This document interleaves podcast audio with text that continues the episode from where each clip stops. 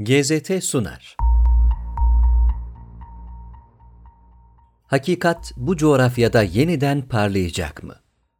Özkan Gözel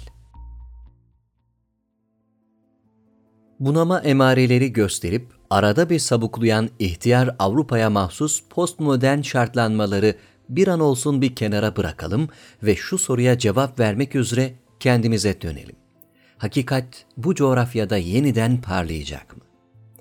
Öncelikle postmodernliği tarihsel bir süreç olarak modernliğin karşısında konumlanan bir durum değil de iş bu modernliğin bağrından çıkma, dolayısıyla onun bir uzantısı hatta gereği bir durum olarak görüyorum.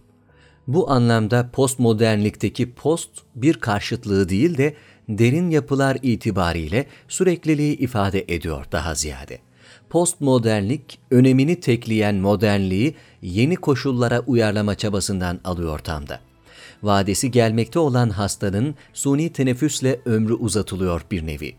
Öte yandan postmodernlik, Jamieson'ın yerinde tespitiyle geç kapitalizmin kültürel mantığı olmak gibi bir işleve sahip.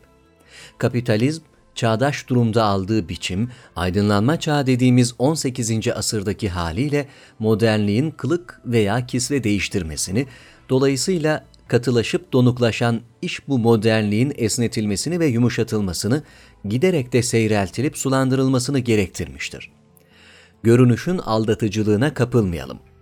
Ben modernlikle postmodernlik arasında temelde bir kırılma ya da tersinme gibi bir durumun söz konusu olmadığını ama Avrupa'yı derin yapıların zaman içinde farklı tezahürlere bürünmekle birlikte varlığını alttan alta sürdürdüğünü düşünüyorum. Denebilirse postmodernlik modernliğin alt edilmesi ya da terki olmaktan ziyade onun tarihsel serüveninde alınan bir kavistir, bir dönemeçtir olsa olsa. Modernlik kendini postmodernlik üzerinden yenilemektedir ki bunda şaşıracak bir şey olmasa gerektir. Zira modernlik kelime anlamı itibariyle eskiye ya da kadime nazaran yeniyi ifade etmektedir. Giderek pörsiyen bu yeni ve ona ait tavsayan kavramlar zamanla postmodern bir tadilata, bir gözden ve elden geçirme ameliyesine ihtiyaç duymuştur. Burada dikkat edilmesi gereken nokta postmodernliğin modernliği çağdaş koşullara uyarlamak suretiyle yenilerken bir yandan da onu temel yapılar itibariyle yinelemesidir. Görünen o ki bazı kavram ve adlandırmalardaki radikal dönüşüme rağmen veya tam da bu dönüşüm sayesinde düşünsel serüveni itibariyle modernlik var kalma çabasını hali hazırda postmodernlik üzerinden sürdürmektedir. Bu bakımdan alelüsul modernlik öldü veya yerini postmodernliğe bıraktı demek, saf dil bir yaklaşım olacağı gibi postmodernliğin hali hazırda modasının geçtiğini söylemek de bir bakıma aceleci bir hüküm olacaktır. Yine de bugün postmodern rüzgarın ardı kesildi diyemesek de bir tür duraklamanın ya da hız kesmenin vaki olduğunu söylemek yanlış olmayacaktır. Sonuçta adına postmodernlik dediğimiz kavise dönemece rağmen ya da tam da bu sayede batılı insanın modernlik kervanı aksıra tıksıra da olsa bir şekilde yoluna devam ediyor görülüyor.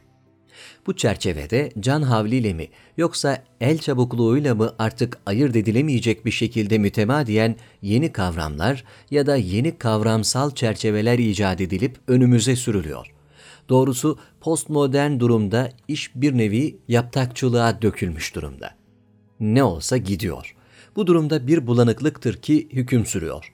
Ortalık toz duman, kavramsal sarahate ve bir tavır almaya olan ihtiyaç her zamankinden fazla. Biz batı dışı toplumlar esas da bizim olmayan bir serüvene, bir tarih alayına katılmış, daha doğrusu takılmış haldeyiz. Bir sürüklenme halindeyiz batı kaynaklı yönsüz, kozmopolit bir edebiyatın oyuncul döngüsüne kapılmışız söz gelimi. Oysa bizim batının hikayesini evrenselleştirmemiz ama tarihselleştirmemiz yani bağlamına oturtarak anlamamız lazım. Bu arada bir yandan mutlak kavramını tukaka ederken diğer yandan kendini mutlaklaştırmaktan geri durmayan postmodernliğe içkin numaraya dikkat kesilmemiz lazım. Sonra bu bizim serüvenimiz mi?